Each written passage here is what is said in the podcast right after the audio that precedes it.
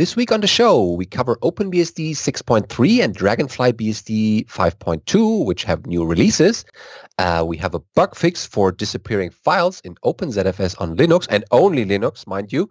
Uh, we cover understanding the FreeBSD CPU schedule a little bit, talk about NetBSD on RPi 3, thoughts on being a committer for 20 years, wow, and five reasons to use FreeBSD in 2018 on this week's episode of BSD Now.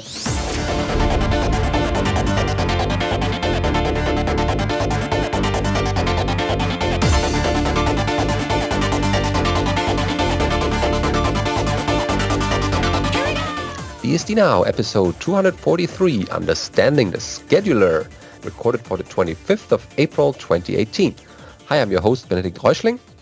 And I'm Allan Jude. Glad to have you back this week. Uh, Allan is still on conferences, but we couldn't resist to pre-record these episodes, so um, we go through our regular headlines this week, starting with OpenBSD 6.3 being released on time, of course.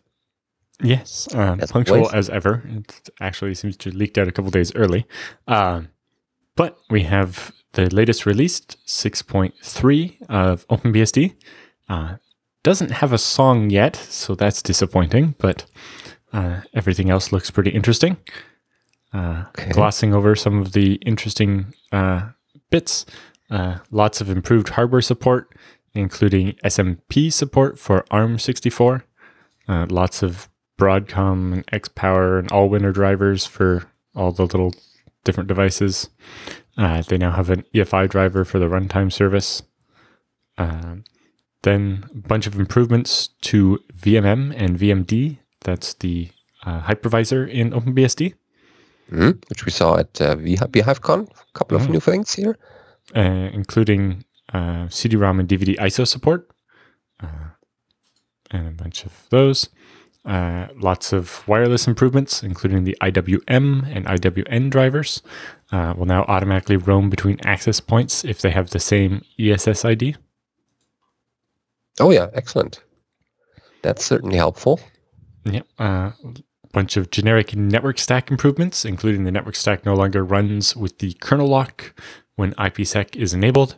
Uh, the processing of incoming packets is now done without that kernel lock, and socket splicing tasks can run without the kernel lock. Excellent. Uh, getting less and less locks on OpenBSD is always good for performance. Yep. They also uh, removed a bunch of IPv6 code since the uh, auto configuration stuff now runs in userland instead of in the kernel. And they have the new SYN cookies feature for PF and support for uh, GRE over IPv6, which is interesting. Oh yeah. Uh, does does OpenBSD have that exclusively? Do you know that? Is that? Um, I don't know. Hmm. Um, improvements okay. to the installer, including allowing you to use CIDR notation when setting the IP address, and repair the selection of mirrors, and allowing dashes in usernames. Ah, in case you need that, like user dash one, user dash two, or something. Yep. Uh, a bunch of routing daemons and other userland network improvements, the new the BGP control has a new SSV option. The uh, slaacd, which is the stateless auto configuration for v6. Uh, OSPFD can now set the metric uh, for a route depending on the status of the interface. ifconfig has a static ARP option, uh, and IPsec control uh, can now collapse flow outputs having the same source and destination. Nice and of course security improvements because OpenBSD not uh, not too far away from that. Yeah, uh, you know, they got the trap sleds, more read-only data, um, the exec promise feature for pledge, um, the map stack feature, uh, some pieces of KARL, uh, random gap at the top of thread stacks uh, to make ROP a little bit harder, uh, the mitigations for meltdown uh, on Intel AMD 64 CPUs. Um, ARM64 uh, now uses the kernel page table isolation uh, to mitigate Spectre v3, which is Meltdown. Uh, and ARM v7 and ARM64 now flush the branch target buffer on processors that do speculative execution uh, to mitigate Spectre variant 2.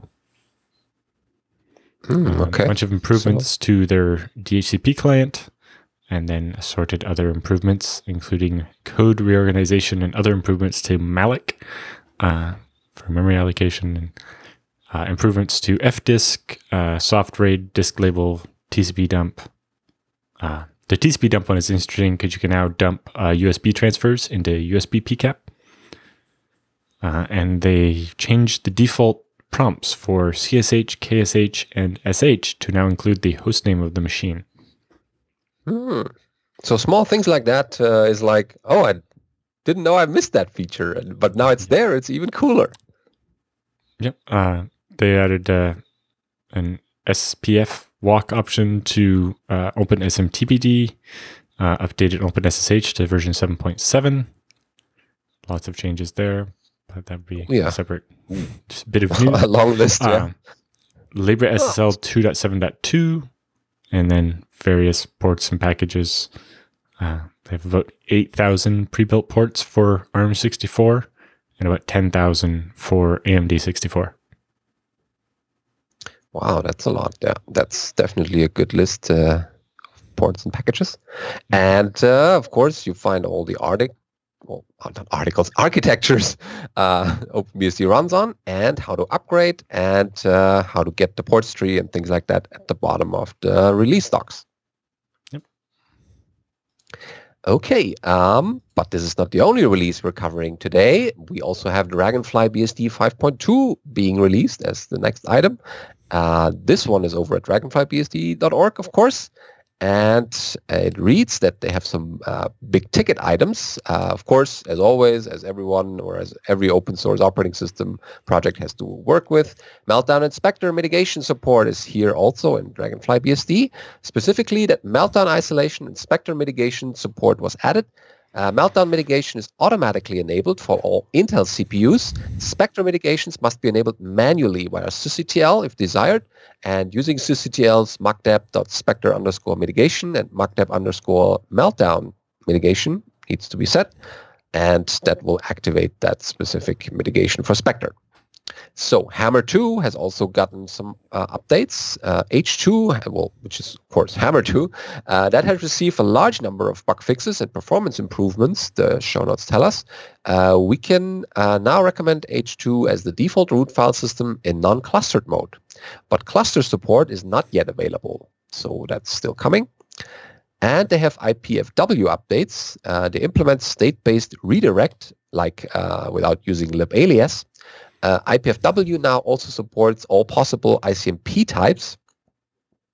And they fixed some ICMP underscore max type assumptions, now 40 as of this release. They also have uh, improved graphics support. The DRM slash i915 kernel driver has been updated to support Intel Coffee Lake GPUs, so that's nice. And they added a 24-bit pixel format support to the EFI frame buffer code, as well as significantly improved the FBIOS support for the SCFB XORG driver.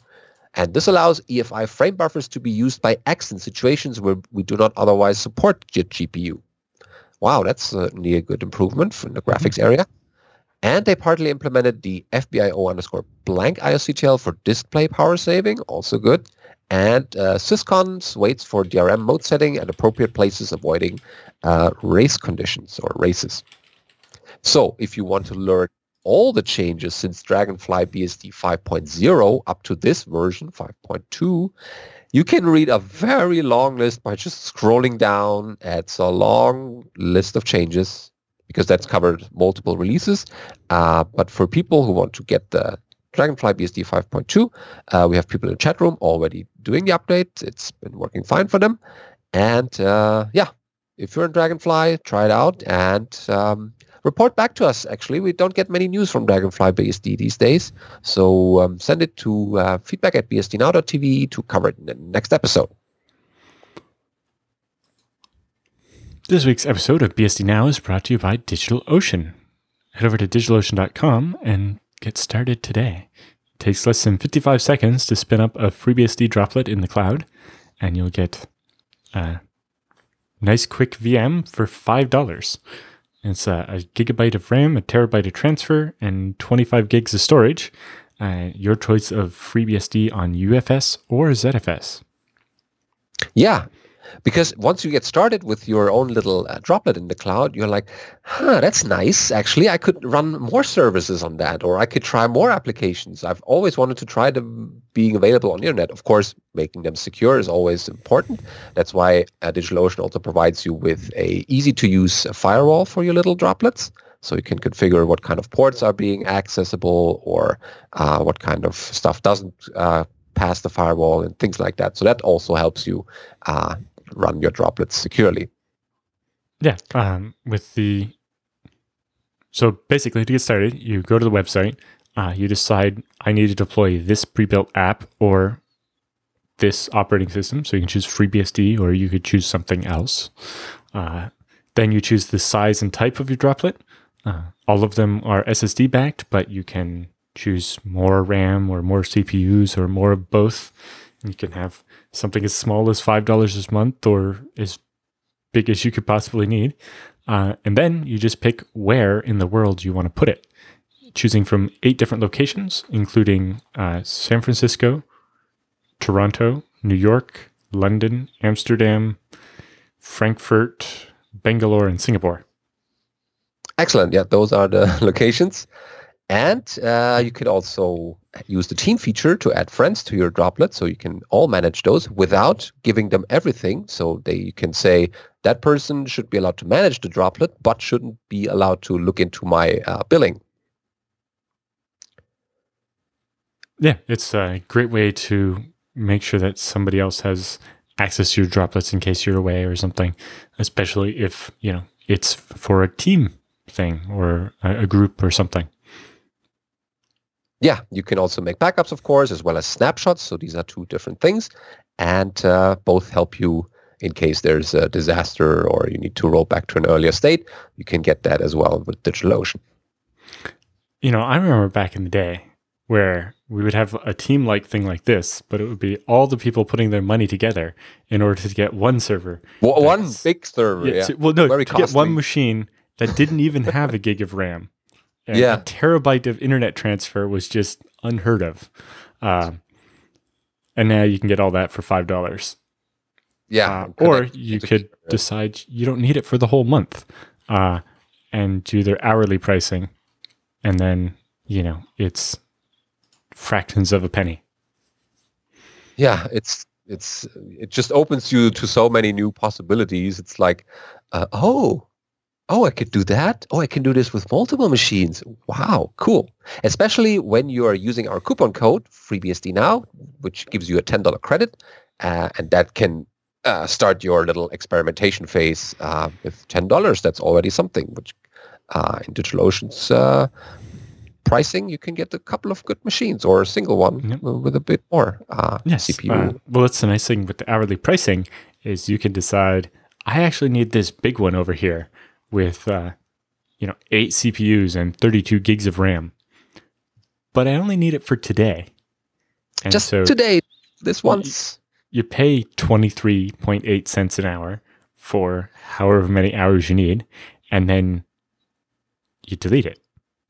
Yeah, it's and not used anymore. It's like, okay, I did four hours. I spent less than a dollar. The end. Yeah who would buy hardware for just this case? It's just nonsense. So yeah, that's what the cloud is for. Yeah. You know, Among I also remember back in the day, if you wanted a server, it took a couple of days to get it set up, not 45 seconds. Yeah. it, this is uh, changing a lot of things. So try it out on DigitalOcean and uh, definitely use our coupon code. Uh, next up is a an actual a critical thing. So we should mention this. Uh, be, this is a Linux thing, but we thought we should mention this on the show because it's uh, involving ZFS. Uh, the issue is ZFS on Linux uh, uh, has a bug which causes files to disappear, and we have a GitHub issue here, which so, Allan will go through so more details. I'll say the the bug's already fixed. And okay, ah. first disclaimer: we're recording this on April 11th, by the time this comes out, I'm sure they'll have a better analysis of what actually went wrong. Um, but for the time being, I can only tell you what knowledge I have when I wrote this last night, uh, not what's going to happen two weeks from now. Yeah. Um, but yes, so we'll start at the beginning. uh, there is a bug in ZFS on Linux version 0.7.7 uh, that's only been out for a couple of days uh, at this point. They've already released 0.7.8 with the fix. So, uh, yeah, that's just update and you'll be safe anyway. Uh, but I thought it might be interesting to explain some of the details of what happened here um, and and cover that. Yeah. And so don't panic. The bug only impacts Linux. The change that caused the problems was not upstreamed yet. So it does not impact ZFS on illumos, not FreeBSD, not OS 10, not ZFS on Windows, which is still in beta, but still. So Linux so, only. Yeah, Linux only. And in general, only on old versions of Linux. And we'll get into why that is in a minute here. Uh, okay. so the bug can cause files being copied uh, into a directory to not be properly linked to the directory uh, so that when you then later do ls on the directory or something, they're not there. Um, yeah, that's what so, causes people yeah. to panic. I put the files so, in there, definitely. Uh, and it's like more confusing because the files are on the disk and are not going to be overwritten, but you can't see them or even delete them. Uh, they're going to work on a tool for that after. Anyway, uh, so the ZFS or ZFS on Linux developers are working on a tool to allow you to recover any files that were lost in this way. Uh, I don't expect that this will affect very many people because it was only for a couple days, only on old versions of Linux, and only if you yeah. were doing a specific type of workload. But uh, they're going to make a tool anyway. Uh, okay. Basically, the, the files exist, the data is safe. It's just not properly linked into the directory due to the bug. Okay. So, so uh, the, the, bug was introduced in a commit made in February uh, into the head branch of ZFS on Linux that was released a couple of days ago. Um, and it, what it was doing was attempting to improve performance of data sets where you created them with the case insensitivity option. So one of the features of ZFS is that you can create a data set where file names are not case sensitive. So, you know, Benedict and Benedict spelled with a capital B are the same file. As well as Alan uh, and yes. Alan with a capital A. yes, but not Alan with an E. no, no, no. Yeah, that's a different. uh, but this is partly, you know, for better compatibility with Windows and Mac and so on and other case insensitive file systems.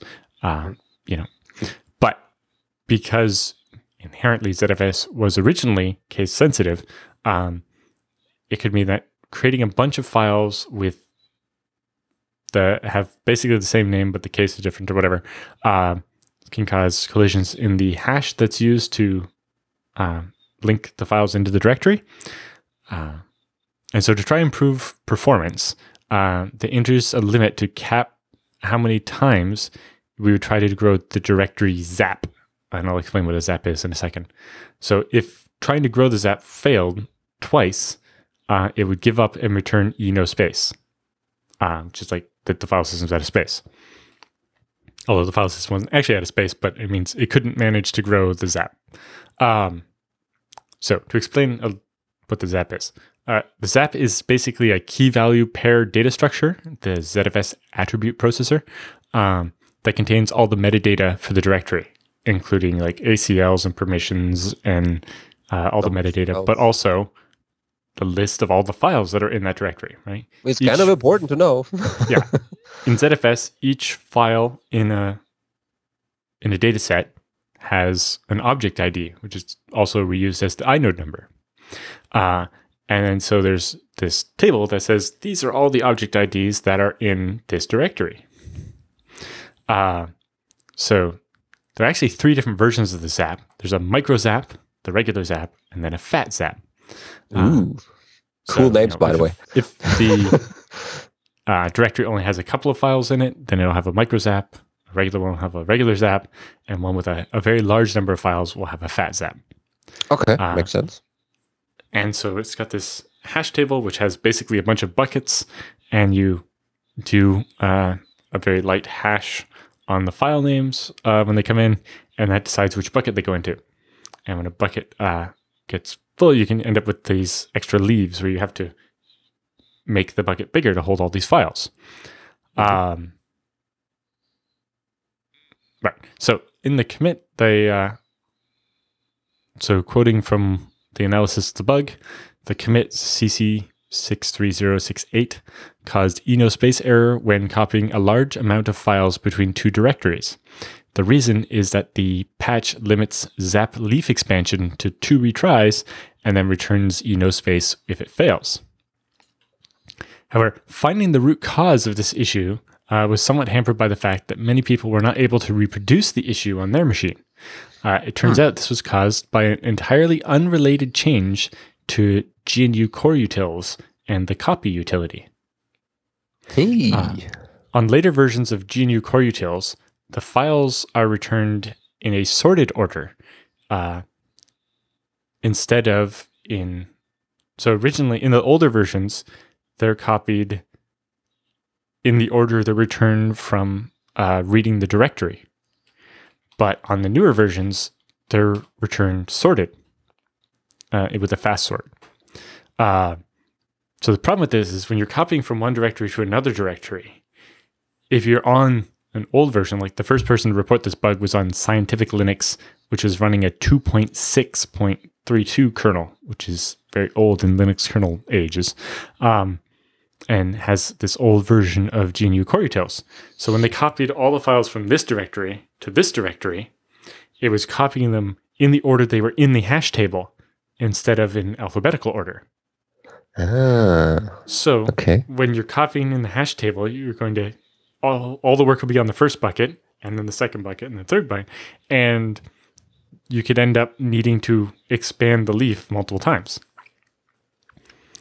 Uh, whereas if you happen to be running a newer distro of Linux that had the newer copy command, it would copy the files in sorted order. And so they would go, you know, back and forth between all these buckets yeah. randomly, and you wouldn't have to grow the same leaf multiple times in a row, and you wouldn't hit the limit, ah. and it caused the bug. That makes sense as an analysis. Yeah. So the intent of limiting retries is to prevent pointlessly growing the table to its maximum size when adding a, a block full of entries with the same name in different cases in mixed mode. However, it turns out that you can't use any limit on the number of retries because when we copy files from one directory in the order they're returned by the readdir syscall, uh, we are copying in the hash order, one leaf block at a time, which means that if the leaf block of the source directory had been expanded six times as those files were written originally, when you copy it, it's going to have to expand the destination six times in a row, which is more than two. Uh, so that means that the leaf block in the source directory has expanded six times, and you copy it, and then you'll need to expand the leaf block in the destination directory six times.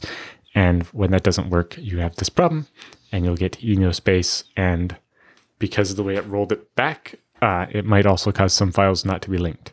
So some files won't be copied, and some files might be copied but not actually show up in the directory listing. Hmm, because they're in the wrong bucket. There, because those ones will return success that they had copied when they hadn't. Huh, that's tricky. Yeah, yeah but it's uh, it's been worked on, as we said. And, yes, uh, uh, they've already released 0.7.8 with the offending change rolled back, and there's actually another patch to reintroduce most of the original change, but without the limit, which caused the problem. Uh, mm-hmm. And there's also been talk about, uh, you know, making the ZFS on Linux people get more code review done before they commit things and release them like this. Would that uh, also be covered by the um, the ZFS stress test, the test suite? Um, yes, well, this test can be added. It's just it wasn't yeah. obvious um, it's also not obvious that this same change might have ever been discovered on an OS other than Linux, uh, because the the hash table used for the zap actually does have a seed, uh, a salt, mm-hmm. uh, and from what I can tell, on illumos and BSD, this salt is nice and random. On Linux, it's made by XORing two pointers Oh. So the top bits are always zero. Oops. Um, and so the salt isn't very strong. Not very um, salty, um, yeah. Not very yeah. Uh, Whereas, uh, random. So copying not from one directory enough. to another directory on BSD, the files should end up in a very different order. Uh, yeah. And so you wouldn't have you wouldn't have ran into this problem. Uh, also, oh, it's it's good that we. Um, well, it's not good that yeah. we did, but um, we know to make sure not to to cap the growing of the zap. But um, it's entirely possible the same change wouldn't have ever caused a problem on Illumos or FreeBSD. Uh, yeah. Or the pro it, it still could have caused a problem, but the probability of it happening would have been very, very low because you'd have to have a source and destination directory with a salt that was similar or the same. Mm. Uh, and the chances of that happening with them being random are pretty low. Yeah. Or even if they were, you the chances of you then copying a very large number of files from that director from A to B, or both have similar hashes, is just you know very low. Uh, but mm. because of other architectural differences on Linux, it impacted there. So we have, uh, if you were using ZFS on Linux version 0.7.7 and did see errors uh, or are concerned, I have some feedback here from Ryan Yao, uh, ZFS on Linux developer who we've interviewed on the show before. This is the regression makes it so that creating a new file could fail with enospace uh, after which files created in that directory could become orphaned, where they were copied, they exist, and then they didn't end up getting linked into the, the metadata the directory. Mm. Uh, existing files seem okay, um, but they've yet to confirm that. But basically, if you're modifying a file that already existed, there's not any chance of that file going missing uh, because it was already in the hash bucket, mm. whereas it's only adding new files that could have caused a problem. Uh, it is also incredibly difficult to reproduce on systems running modern coreutils, version 8.23 or later. I think current is like 8.28. Um, so far, reports have only come from people using coreutils 8.22 or older, which is mostly you know CentOS 6 or Scientific Linux 6. Uh, mm. Anything with an old 2.x kernel instead of a 3 or 4 kernel. Ooh. That's really old. Um, so far, reports have only come from people using the old version. Uh, the directory size actually gets incremented for each orphan file, which makes it uh, wrong after the orphan files uh, happen. Uh, so we would likely have some way to recover any orphan files, something like the the lost and found directory. Uh, um, so you'll get the a randomly named file, probably the object ID, um, and the content, and you'll have to basically reassign the, the name of the file because that's missing. Hmm. Uh, or figure out what directory it was for anyway, but you probably know because you probably only had one of these directories where you were copying 100,000 files or whatever. Yeah. Uh, so they'll make a tool that allow you to recover the files that aren't linked into the file system and fix the size of the directories. Um, if you have any snapshots on a damaged data set, you'll have to destroy them, but the tool will give you a list of those. Mm. Um, the damage uh, can be removed from the system by just uh, rolling back to a snapshot from before the problem uh, or creating a new data set on a version prior to this or version after this uh, and copying all the files over and then getting rid of the old one. Uh, this will store things uh, to a pristine condition. It should also be possible to check for pools that are affected, so there'll be a way to tell if this problem actually impacted you at all if you're not sure. Yeah, like a scanning tool or just an analysis to tell you, hey, you're affected or not. Yeah. Uh, well, some like, people hey, uh, with the it'll basically scan the pool and be like, hey, there's a file here that's not linked to any directory. Yeah, because with the number of files they were using to trigger that or trigger that bug uh, is likely that people don't actually look at each individual files until it's too late. Yeah. Or don't um, know about it until years later. I think eventually they got the test case down to only needing about 2,000 files in a directory. Uh, but the the thread here uh, has 111 comments and has only been open for five days at this point. yeah. And well, it's, it's, kind of a critical thing. Yeah. The, so. the rate of comments slowed down once the problem was fixed. oh yeah, people were happy that they at least got a, an idea where the problem is. Yeah. So yeah, definitely good to know. And for the Linux people, they need some uh, fixing and updating and patching. And yeah, but yeah, um, they gets... once they identified the bug before they even knew what the problem was, they managed to get the the package the 0.7.7 pulled from uh, most of the distros like Fedora and CentOS and Gentoo, I think, and Arch or something like that, yep. um, so that people wouldn't install it once they knew there was a problem, and then quickly got uh, the fixed version out basically within three days of the bug being opened so that uh, people could go back to having a safe system. Yeah. Well, of course, this problem would not have happened if they viewed that other Btrfs, but yeah, they have other problems there. So for the people who are using ZFS on Linux, then there's there's help available.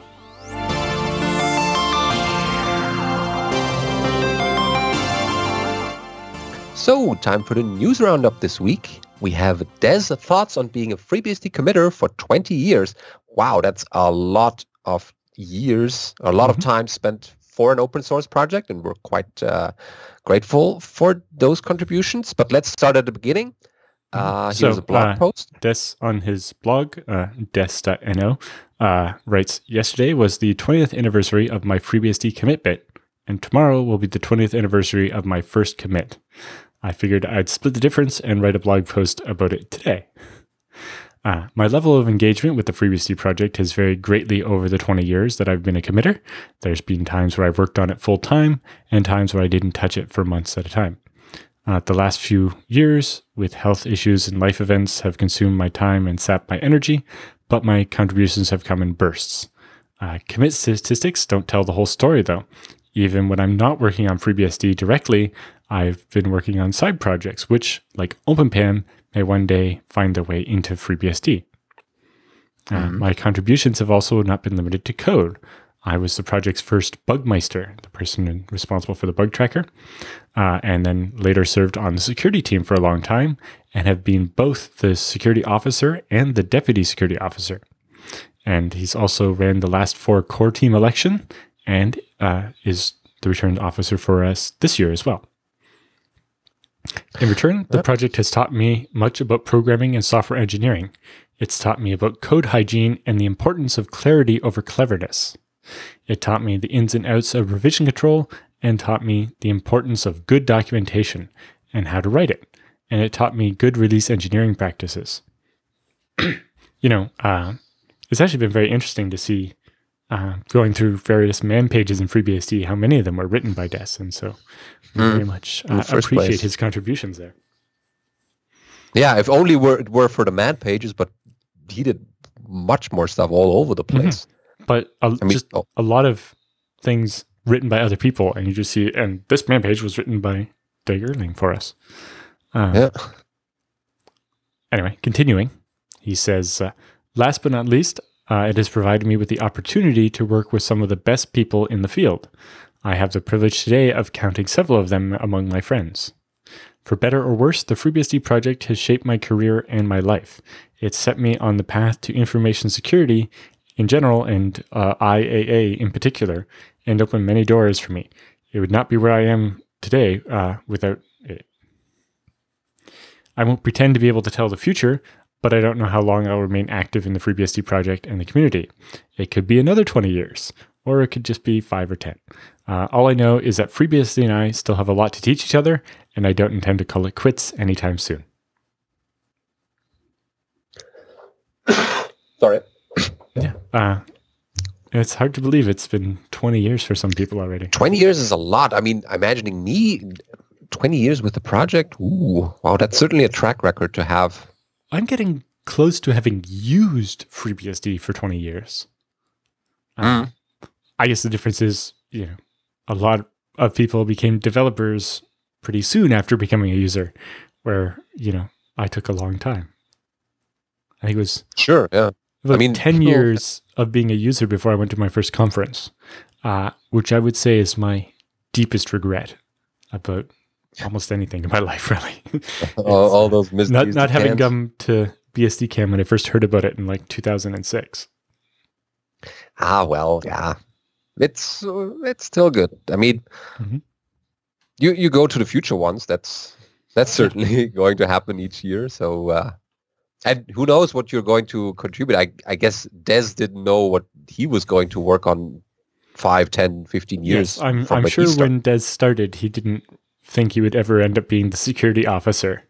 uh, mm-hmm. or many of the other things he's done. Yeah, I mean, what I find is that many people start in one area and then do something in a different area, and then you know sometimes they stay with those two areas or however they are. But some people are also, oh, I add this area to my repertoire or I'm now focusing more on, let's say, networking coming from storage or the other way around. So that's certainly nice to broaden your horizon within the project this way. Yeah. And as you, said, if you go back to our original interview with Des a couple of years ago, you remember he got started with FreeBSD because he liked making demos. The demo the old devs, uh, yeah. like assembly, make the smallest executable you can that does all these fancy graphics and so on, mm, and wanted scene, a better yeah. OS than DOS to build them on top of. And a friend gave him a FreeBSD CD, and that's how he got started. So going from basically art and compiler magic into security and authentication and authorization is a big shift. Uh, certainly, yeah.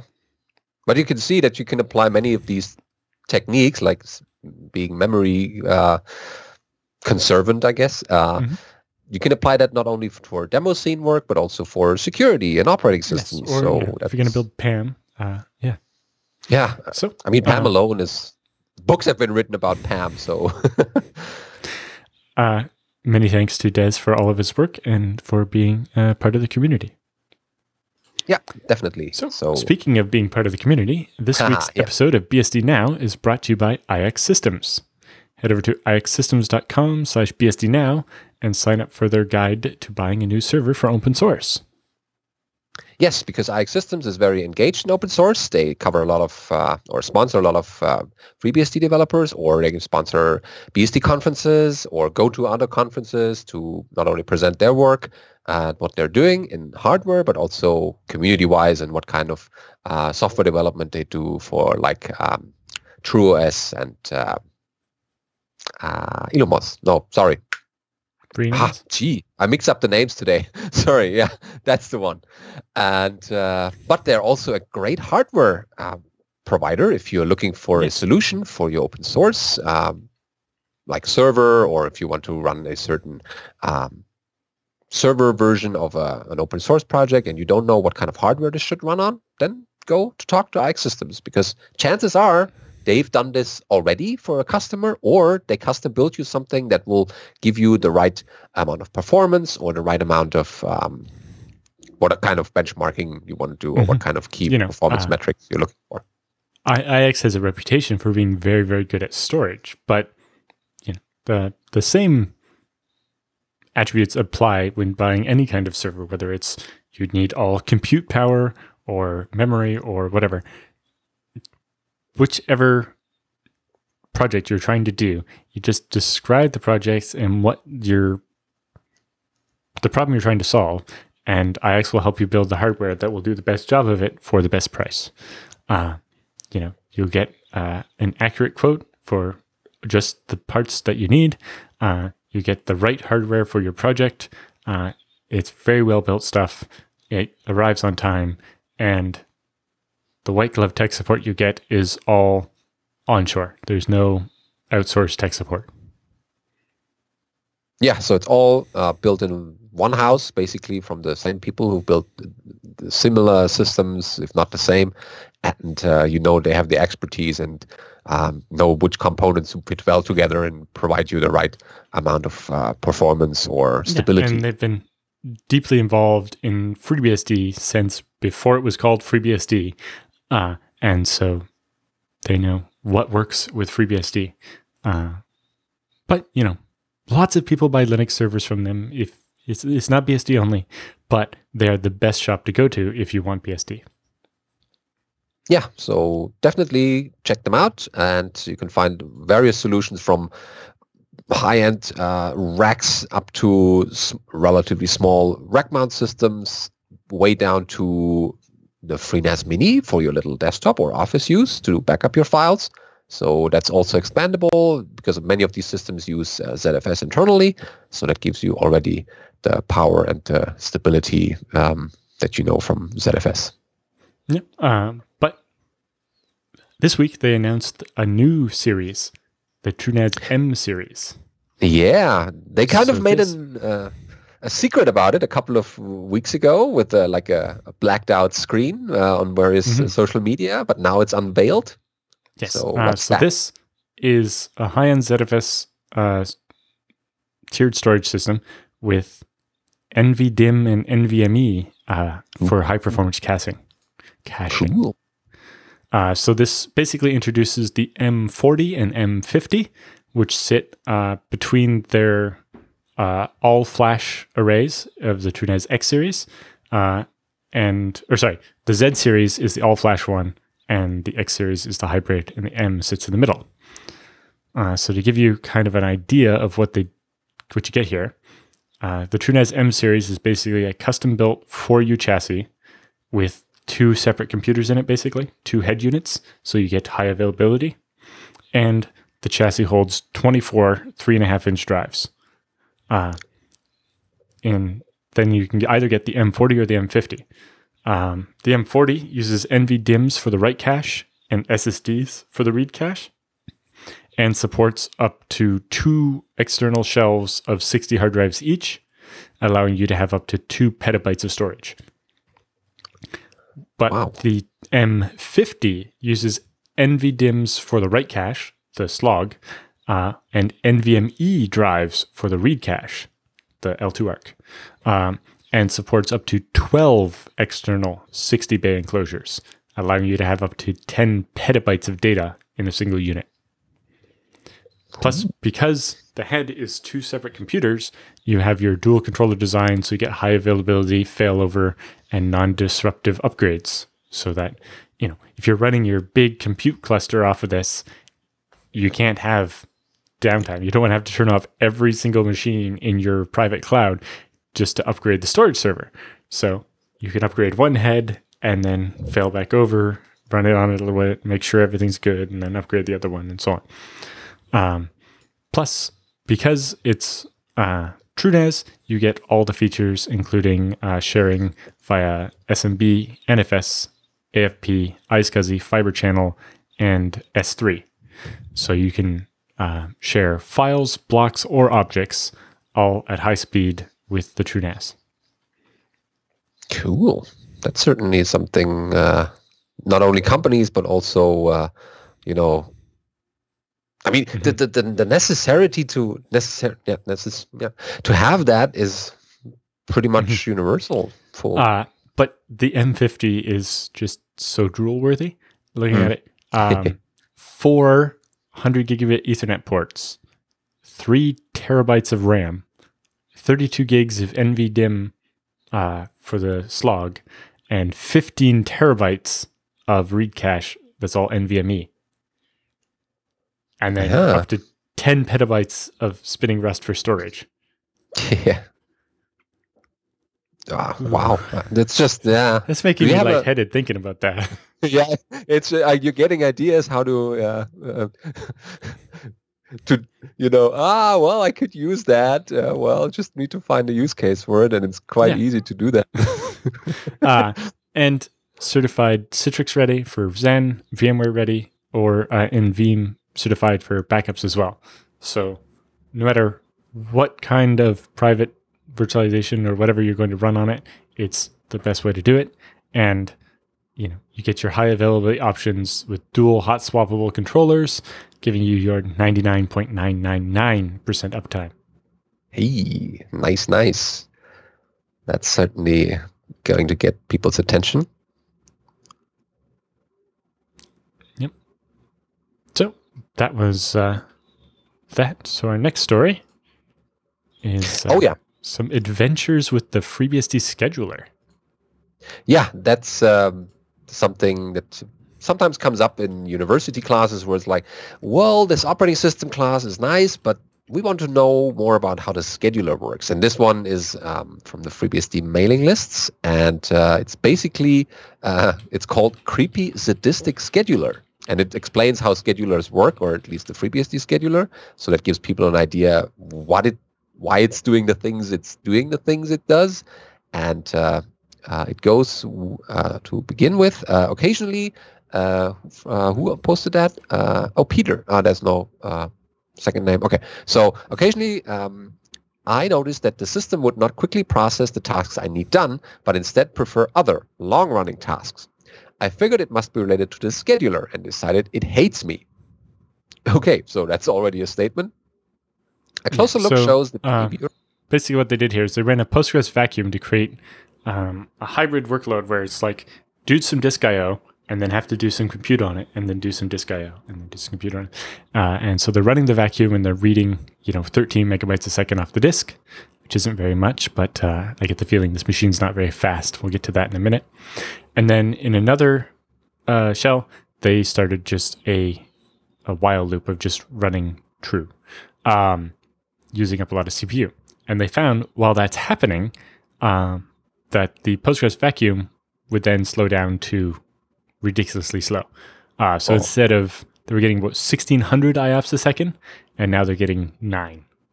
And when they ran top, they can see that Bash is using almost all the CPU. Hmm. Uh, and it turns out that in the scheduler, the quantum was set to uh, 94,000 ticks.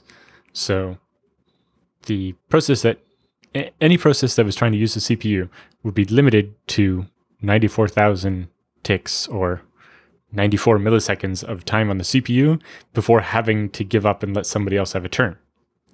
The problem is with this particular workload, Postgres would do a bunch of I/O uh, and then wait on the compute because Bash had the CPU.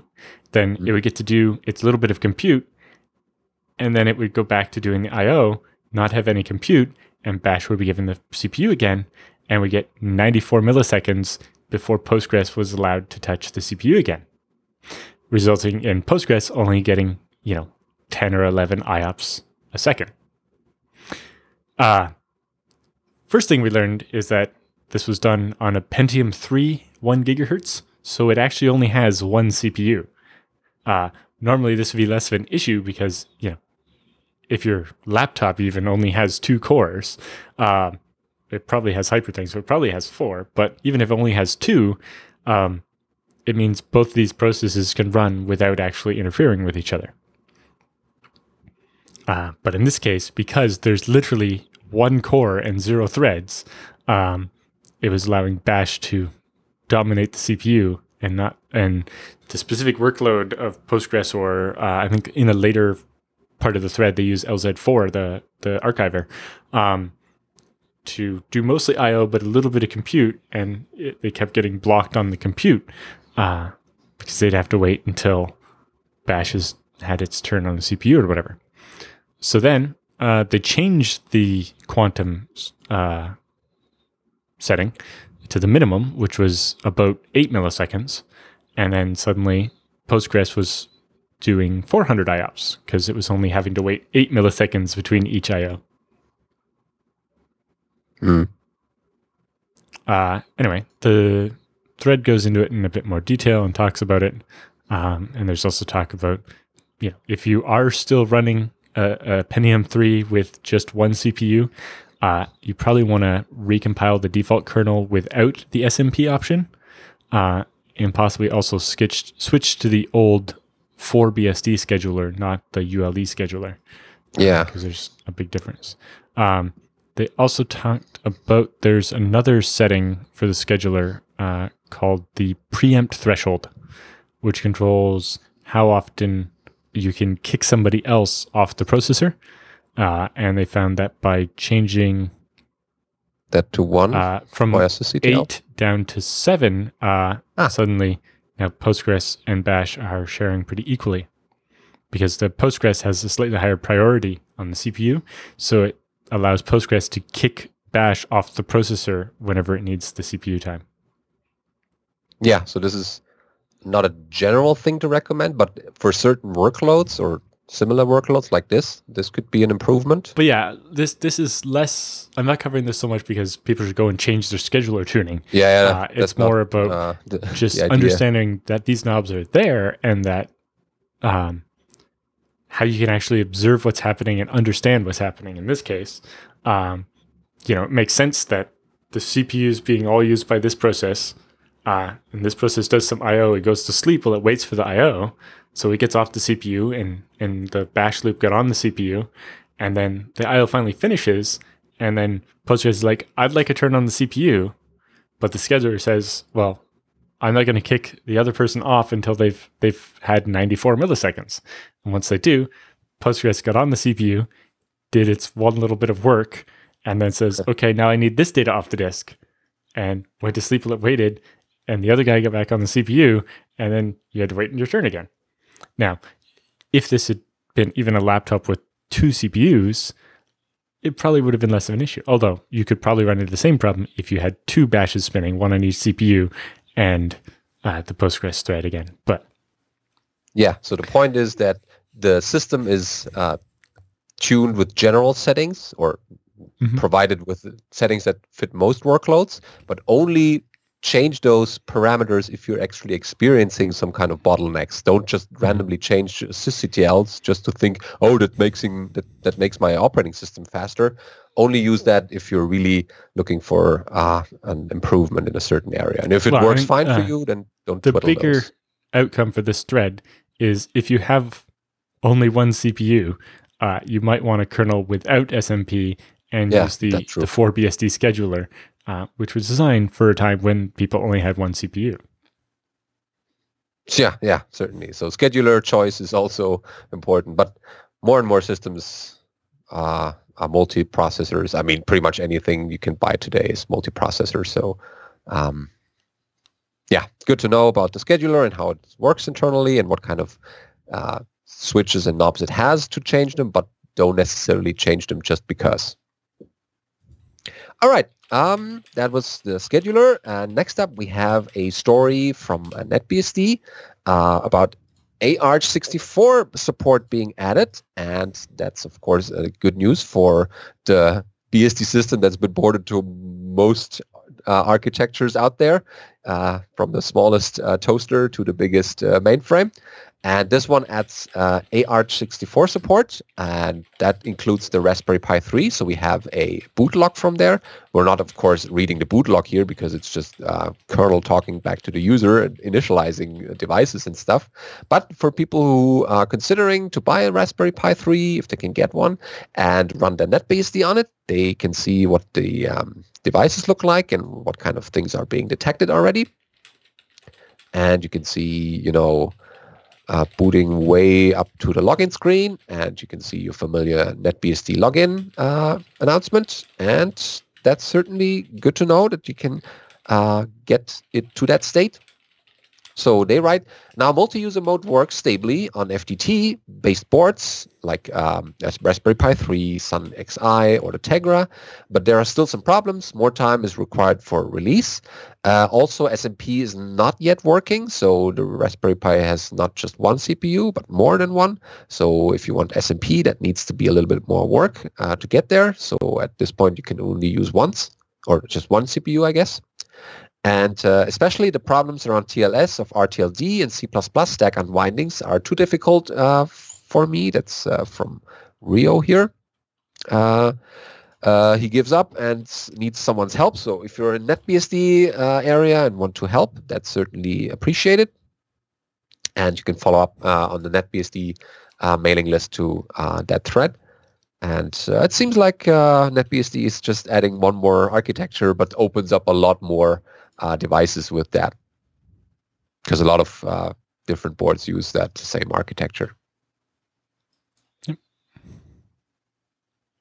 Well, yeah, this uh, supposed to be part of the promise of ARM64 is a little bit less uniqueness between all the different devices. Yeah. so that, you know, an operating system can just say, we support ARM64 and now that's not going to support necessarily the NIC on every uh, SOC, but hopefully it means that a few more of the SOCs will just boot the OS out of the box uh, rather than each one requiring a unique bring up process.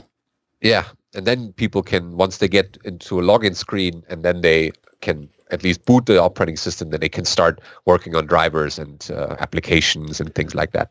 Well, getting into the OS is a bit more complicated because then you're talking about a driver for storage. But yes. Yeah, true. Being able to, get to get to, to multi-user mode or something is is yeah. start. Booting is already an accomplishment. Yeah. All right.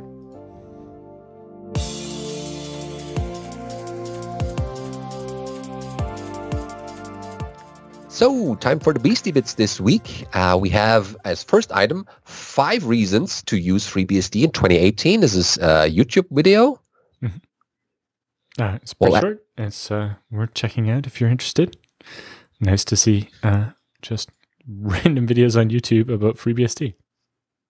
Yeah, and it's not just uh, the the reasons they could pretty much be the same reasons people started to use FreeBSD a couple of years ago, but there are some more uh, reasons for people uh, who start out in 2018 to just experience what FreeBSD has to offer, and mm-hmm. yeah, watch that video and uh, try it out yourself.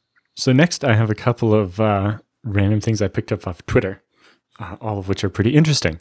The first one is uh, Johannes Lundberg has a new version of the Intel Ethernet uh, E1000 NIC driver. So this is our EM0, right? So EM0 is what the, the first Intel NIC uh, for like a desktop grade E1000 NIC would be called on your desktop. Yeah. Uh, our EM0 stands for Rust. So they've oh. re-implemented the EM driver in the Rust programming language. Uh, so Interesting. Is, uh, running in bhyve, Uh, and they'll talk. Uh, apparently, there'll be another tweet later where they talk about why they ported the EM driver to Rust on FreeBSD. Uh, but I find this a very interesting idea. Hmm. Uh, and yeah, it's uh, pretty amusing just to see even just a screenshot of a device. You know, yeah, that's obviously FreeBSD running with a Rust-based network driver. Yeah, uh, there's also a chatter already going on about uh, talking more about this at a conference later on this year. So we'll keep you updated if there's some news in this area. Okay, then next up we have um, something else from Dan Langille. Uh, he's recruiting to make Elasticsearch and FreeBSD better. So people who want to learn more about their log files and how it all works together and, you know, drawing out the information from your logs of various logs that you have on your mm-hmm. machines.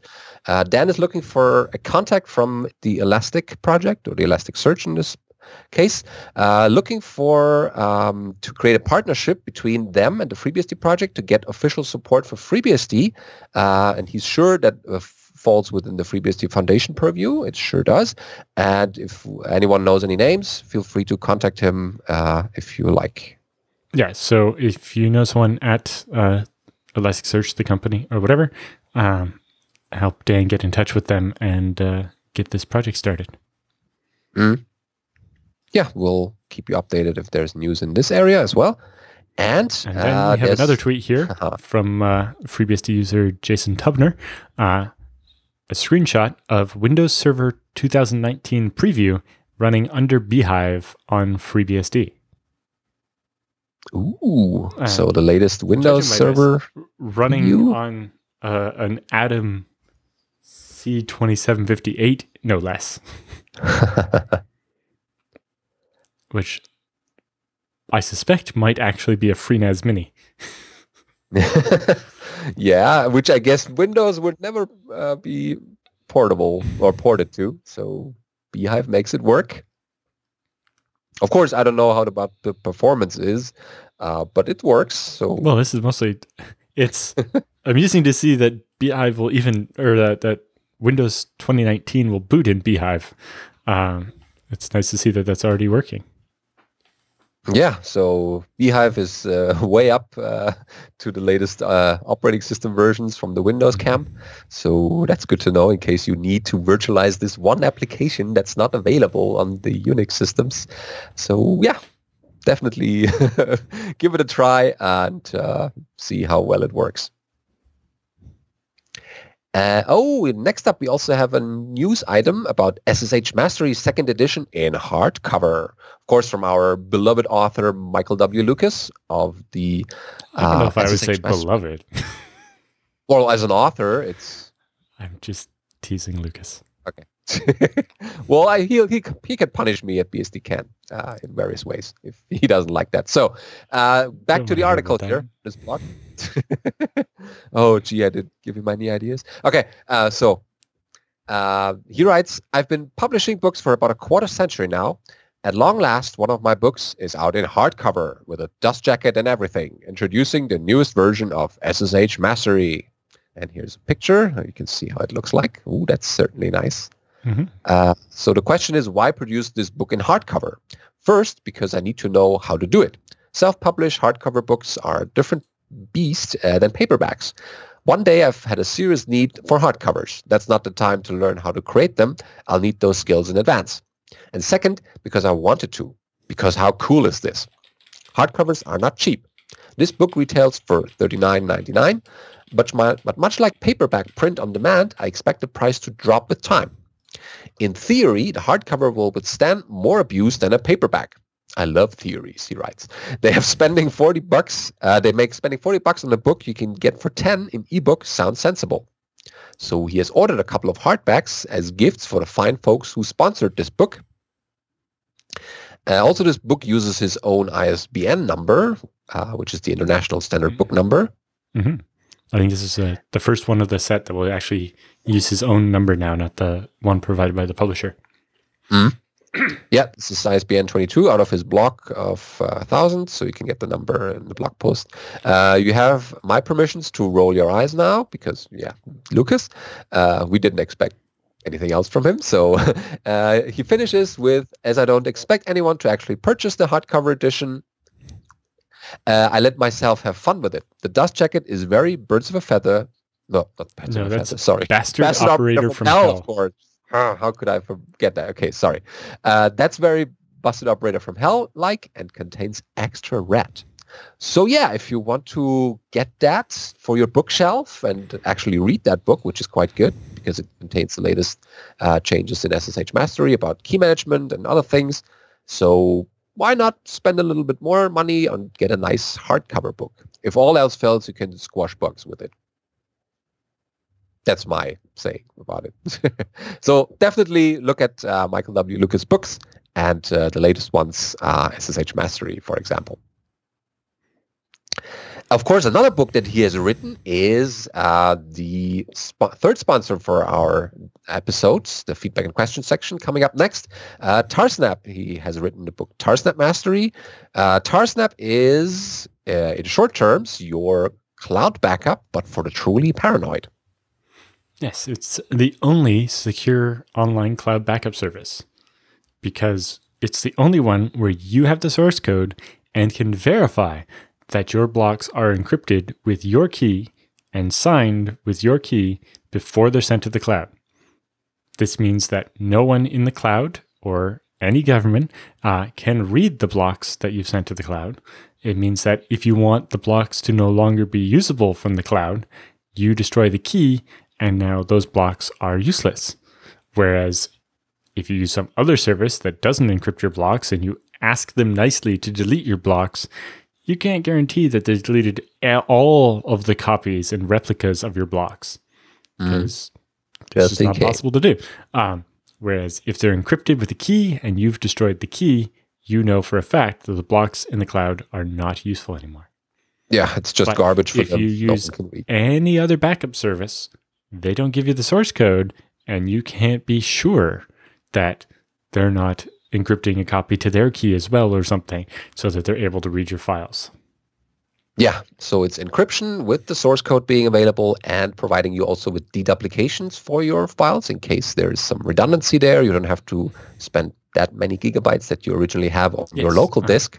Because Tarsnap is pay as you go, you get charged for the number of gigabytes you upload and the gigabytes you store. So your data is chopped up into blocks, then deduplicated, uh, and then compressed before it's encrypted and signed and uploaded. The signature part is also important because while it's important to encrypt your data before you put it in the cloud, it's also important that when you download it, you can be sure it hasn't been modified. Yeah, because that verifies each time uh, the right, file is accessed. A malicious attacker could modify your information to make sure that you can't get your files back or something, and the signature allows you to detect that. Yeah, so all these things come together in a nice package called Tarsnap, and it's available for multiple operating systems, and uh, so that gives you a good excuse to actually make that backup you always wanted to make. And in case something goes wrong, you can get your files back as long as you have the key. All right, that's our feedback and question section for this week, starting uh, with Jason uh, about the ZFS transfer option. So that starts. Uh, Hi guys, uh, just thought I'd follow up with uh, this question by listener David. We do exactly what he wants to do, just with a lot of data, with a mix of zvols and datasets. Uh, we do use ZXFer as maintained and mentioned by Allan. However, we use ZF Snap 2, which is the next generation ZFS Snap uh, from packages and ports.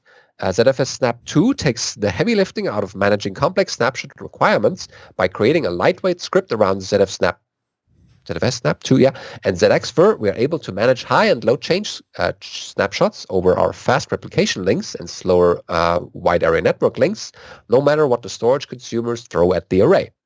Hope this is useful and keep up the informative show. And see you at some of the conferences next year. Oh yeah, definitely. Thanks mm-hmm. for those uh, uh, updates. Yeah, that's good to know. Yeah, I should have put the episode number of the the question he was referencing so I could remember it. It's a couple of weeks ago, but yeah. Uh, I still would like to look at making a nice script that could do snapshots based on rate of change as well. Mm. You know, it's like we want a snapshot at least once a day, but also if more than a gigabyte is written, take an extra snapshot so that when I'm doing my incremental replication, I have predictably sized chunks. You know, so oh yeah. Any chunk I'm trying to do is never more than a gigabyte or something. Uh, of course, since you could write a gigabyte in a second, um, Nowadays, you don't want the script to have to run every second and be like, "Have you written a gigabyte yet? Have you written a gigabyte yet?" So it gets kind of complicated. Yep. But uh, I will definitely take a look at uh, ZF Snap 2 because it's is that the one uh, just shell based or is it a different? I'm not one? sure. Uh, my recommendation, I think, is ZFS Tools. Whichever one written by Bryan Drewery is the one I want to switch yeah. to. Mm-hmm. Yeah, I'm not. Uh, I'm happy with the old one that I'm currently using. It's mm-hmm. working perfectly. Um, it's rotating and rotating all my snapshots for months and years. Um, it's just a small uh, footprint of Ruby. It's not a big deal on a server, but yeah, when you can get it in shell, then why not use that? Or at least try it out. Okay, so thanks, Jason, for that um, feedback. And next up is Luis with a ZFS pools. Ah, it's a ZFS question time. So that one starts with, love your show. Thank you. I wonder if you could go back to do some simple tutorials like you used to. I would much appreciate tutorials on ZFS, pfSense, hardware, and hard drive burn-in tips. Uh, now my questions. Uh, first. Well, first one, I don't burn in my hard drives. That's, I guess, it's because I buy them from IX and they've done it already, I guess. But anyway, go ahead and ask the questions. Yeah. So uh, he writes, I have a FreeNAS with 16 uh, Western Digital, yeah, Western Digital Red, 3 terabyte and 6 terabytes for storage. I run OwnCloud, Nextcloud, Plex, NFS, and SMB services. I have 8 more empty bays for 2.5 inch drives and a bunch of 64 and 128 gigabyte SSDs, new and used. Uh, as I'm building a Proxmox server for testing and learning, uh, should I create a new pool in FreeNAS just for the SSDs, or should I merge everything into one pool? If I join everything into one single pool, he writes, uh, how can I make sure the files on my dataset for the VMs is only on SSDs and not the Digital Red? Uh, you can't do that. So you're probably going to want to have the two separate pools uh, to a separate pool for the SSDs. Yeah, because ZFS uh, levels all the data over the over the over the drives or stripes them to be yeah. more correct. Um, with newer ZFS, it does it based on it, it, gives a little bit of work to each drive, and then whoever finishes first gets the next bit. Um, so it would still get probably the most of the performance, uh, but with the random seeks and so on, that you might want to. Yeah, there's currently not really a policy way to do. You know, this data set only uses the SSDs and so on. It's not really what ZFS was meant for. So yeah, you probably want to have the separate pools for the SSDs. Mm-hmm. Yeah. Okay. And the second question goes: uh, In my company, also has FreeNAS similar to mine. Since I built both of this, uh, one is only running SMB service. Uh, one of the Western Digital Red started sending too much errors. Uh, so he bought another Western Digital Red the same size, burned it in, took 80 hours and more. Oh, wow. And replaced. Now it is resilvering and it says it should take up to six hours. Uh, the question is, uh, sh- what should I do with the old drive? Can I reuse it for a desktop? I think it should work okay, not good enough for a ZFS system, I guess. Uh, what is your opinion on this?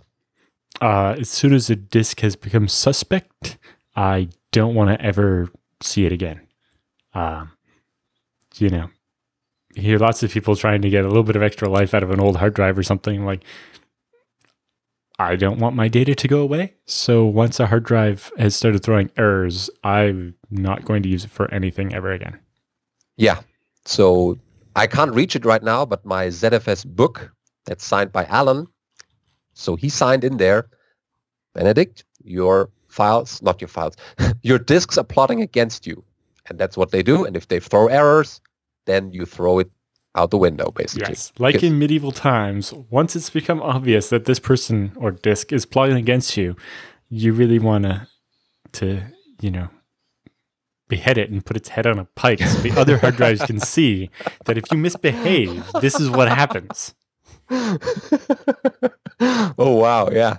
Yeah, you make you uh, yeah. make the existing you make the rest of the disks watch while you destroy the, the disk that threw errors and then they learn. Yeah. See so, what happens when you don't fly straight. yeah. So yeah, don't reuse it uh, because even on a desktop you have valuable data that could be corrupted because the drive could be malfunctioning in various non-interesting ways, and uh, the the, manu- but yeah, the manufacturing. If, if it's already started throwing errors, then yeah, hopefully you have a warranty and you get a free replacement. But yeah. Okay. So that should uh, be answered. And the third question is: Is there anything like Proxmox for BSD with that awesome web GUI? Um, I've not used anything like that. I've I've wished for something like that.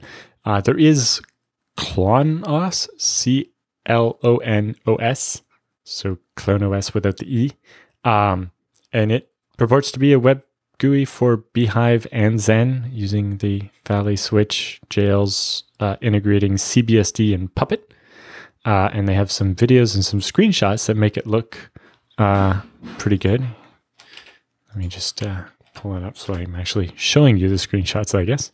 Yeah. Um, well, I, I, guess many of the people um, who are using a lot of uh, uh, jails and uh, virtualization on the BSDs are quite happy with the um, command line tools available that lists all these machines and uh, the jails that you have running. I mean, it's not. Yeah, but a nice web GUI is good. You know, I've, I've wanted the uh, the Proxmox of BSD to exist for a while. It's just, yeah. I, you know, there's still a lot to be done in that uh, regards yeah, it needs some web development skills as well as the integration skills to make it all work back with the actual tools that do the the, the management.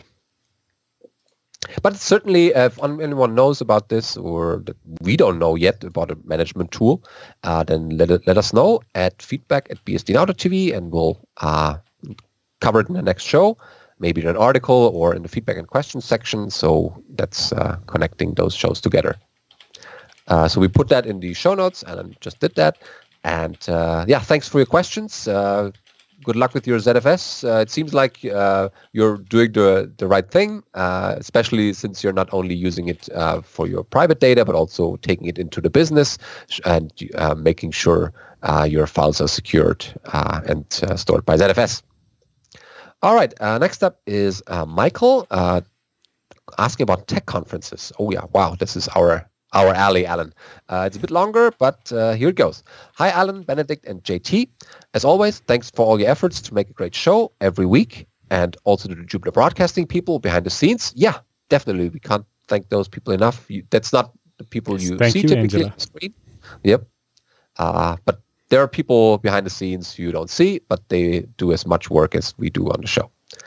All right. Um, so while the weekly dose of BSD news has been very interesting for years, I currently appreciate a lot uh, that you're keeping us updated on what happens on the Meltdown Spectre front. Uh, that's particularly helpful. Yeah, it's affecting pretty much everyone, so we might as well cover it for many people uh, because it's basically the same problems dealing with uh, most uh, different operating systems have to deal with the same problems. So um, it's interesting. But it is to interesting see. to see how each of them has handled it a bit differently. Yep. So, uh, going on, uh, I'm a little behind on the episodes right now due to moving houses, but here's what I actually wanted to write in. You've been talking about how great conferences are often in, uh, enough so that I made a decision last year to attend my first one. You've also mentioned more than once that field reports by first-timers can be valuable for other people. Yes, they are. I enjoy hearing those too, so here's just a little bit of that topic from me. So the FFG, uh, which is the, oh, that's the German uh, Unix user group, uh, just saw from the URL, is an annual conference organized by the German Unix user group for over two decades. Uh, it is not the BSD conferences, well, what it could be, uh, but covers topics about Unix in general. I thought it would be a good idea to pick a first conference that's not abroad to keep the traveling costs low. Yeah, that's a good idea. So look for conferences that are close to you. And attending one where people speak a native language probably helps too yeah, for a start. I mean, you can still uh, move to the next conference after that. To but to break your mm-hmm. break in your conference uh, spirit, that's certainly a good way to do that. Uh, he writes, "I had a great time and got a lot of input on various topics. Not a problem really, but a bit of a pity. I felt a little alone among all those penguins until I met some Solaris folks later who provided uh, to be more interesting dialogue partners. Oh yeah." Yeah, that's true. I mean, if you're even if it, you're at the conference where people uh, use the same operating system, it can still be a bit lonely because you don't know people yet and are a little bit shy sometimes to approach people. Um, yeah, I know. Like I say, my first BSDCan I did all wrong. I, I think I met three people. Uh, and I mostly just went to the talks and sat quietly and so on. Uh, but that's a normal. I mean, yeah. Uh, it's just uh, it's people just figuring out we have the newbie session uh, on Thursday night at BSDCan this year. So if you're coming to BSDCan, make sure to come to that. Um, and we help make sure that you meet a couple of people before the conference even starts so that you uh, get integrated into the conference more. And, you know, eventually, I think it was my second year. I so it was my first year going to a developer summit because uh, I think you and Drew invited me to the Doc Summit. Yeah. Um, and so I was there for what would eventually become the Goat Boff years later, but before that was just the pre-conference beers at the Royal Oak. Um, so I'm walking up, I'm following some directions and walking up to this restaurant I've never been to before. Um, and then as I'm moving towards the door, the bunch of people on the patio are talking about write endurance and wear leveling on SSDs. And I'm like, oh, these are my people. So yeah. pull up an extra chair and join the conversation. and, and, that's how know, it started. Yeah. Exactly. But certainly didn't end there. Um, yeah, so that's uh, it, it, continues even, uh, except for uh, way too little non-Linux talks. I liked my first conference a lot and would also recommend attending one. That's why for this year I decided to wave the flag of BSD and submit a talk. Oh wow, even better! Uh, FreeBSD pitfalls for Penguin folks and it was accepted. If anybody is interested in attending too, the FFG is on March 1st. Ah, that's uh, already uh, happened. And second in Leipzig uh, and February 28th for the workshop day. Okay, so um, yeah, we're a bit behind on that, but maybe there are recordings. So um, he writes, I'd certainly love to meet some more BSD people there. I'm not sure whether that happened because the announcement now is a little bit too late, but uh, good to know. Oh, that's one something from me here. Uh, by the way, he writes, where were you last year, Benedict? You're traveling around the world for conferences, and I really expected to see you around for Unix conference that took place at the Technical University Darmstadt. Yeah, sorry. So Darmstadt has two universities. Uh, the technical universities, where I'm not, and the University of Applied Sciences, where I am. Um, but speaking of that, right, but it's are, still local, right? Yeah, it's it's just other part of town. It's not even ten minutes away. Mm-hmm. So, what is your excuse? Uh, well, I should put that on my radar screen. So, mm-hmm. I know a couple conferences are happening in Darmstadt because they have a, a relatively big conference center there. Actually, big news: there is going to be, or people are planning in my department, two new professors are planning a open source conference in our university in Darmstadt after the week after or uh, one or two weeks after EuroBSDCon. Uh, I need to get more details. I'm not involved in the organization, um, but it seems to be uh, good start conferences about um, open source and new IT. Uh, I don't know much more about that, just that there's going to be a thing later this year. So that's that could be a, a thing.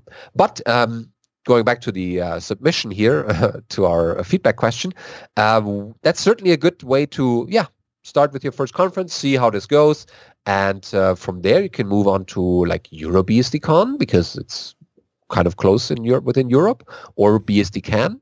Um, definitely look out for us because Allan in this box up here and me in this box down here uh, are the first two people you would definitely recognize going to a BSD conferences because chances are we will be also there. Mm-hmm. And so you know a couple of people already. Talk to them. Yeah, so if you're definitely interested in uh, always wanting to go to your first BSD or any kind of Unix conferences, definitely go. You will certainly have a good time. And if you just listen for the uh, listen to the talks, it's or talk to people in the hallway or just follow the conference program and that's certainly better than staying at home and watching the video recording. But yes, uh, definitely talk to other people, uh, hallway track and so on. And just the hacker lounge is where all the fun is. Yeah. Okay. Uh, thanks for that submission here. Uh, definitely uh, want to learn more about those. And if people had similar experiences, send them in. Um, last but not least is Anonymous, uh, but uh, talking about BSD trash on removable drives. So that goes. Uh, so my dash cam stopped working. Turned out it was because of this Ubuntu Linux feature where you delete files from a remo- removable disk, like a USB dash cam. It saves them to a .trash hidden folder on the removable disk itself, and it had filled up the camera's 8 gigabyte flash drive with trash. So the camera itself couldn't figure out what was going on and I couldn't even delete the hidden folder. It just sat there, unable to do anything, unable to record, unable to switch into delete mode. Uh, it was creating empty folders like it wanted to record, then putting nothing inside of them. Oh, great. Uh, there are literally, literally hundreds of people who have reported this as a bug to the various Ubuntu and Linux powers that be, but it was never changed. I think it might be considered a GNOME issue or whatever. Uh, I really don't care though. All I know is my dashcam quit working. So the question is, does BSD do this? Uh, but far more importantly, actually, what is the BSD philosophy on design choice like this? What do the BSD desktop environments do in this situation? Thanks. Right. So the BSD, the operating system, doesn't do this. Um, however, if you install a desktop environment that provides that feature, it might.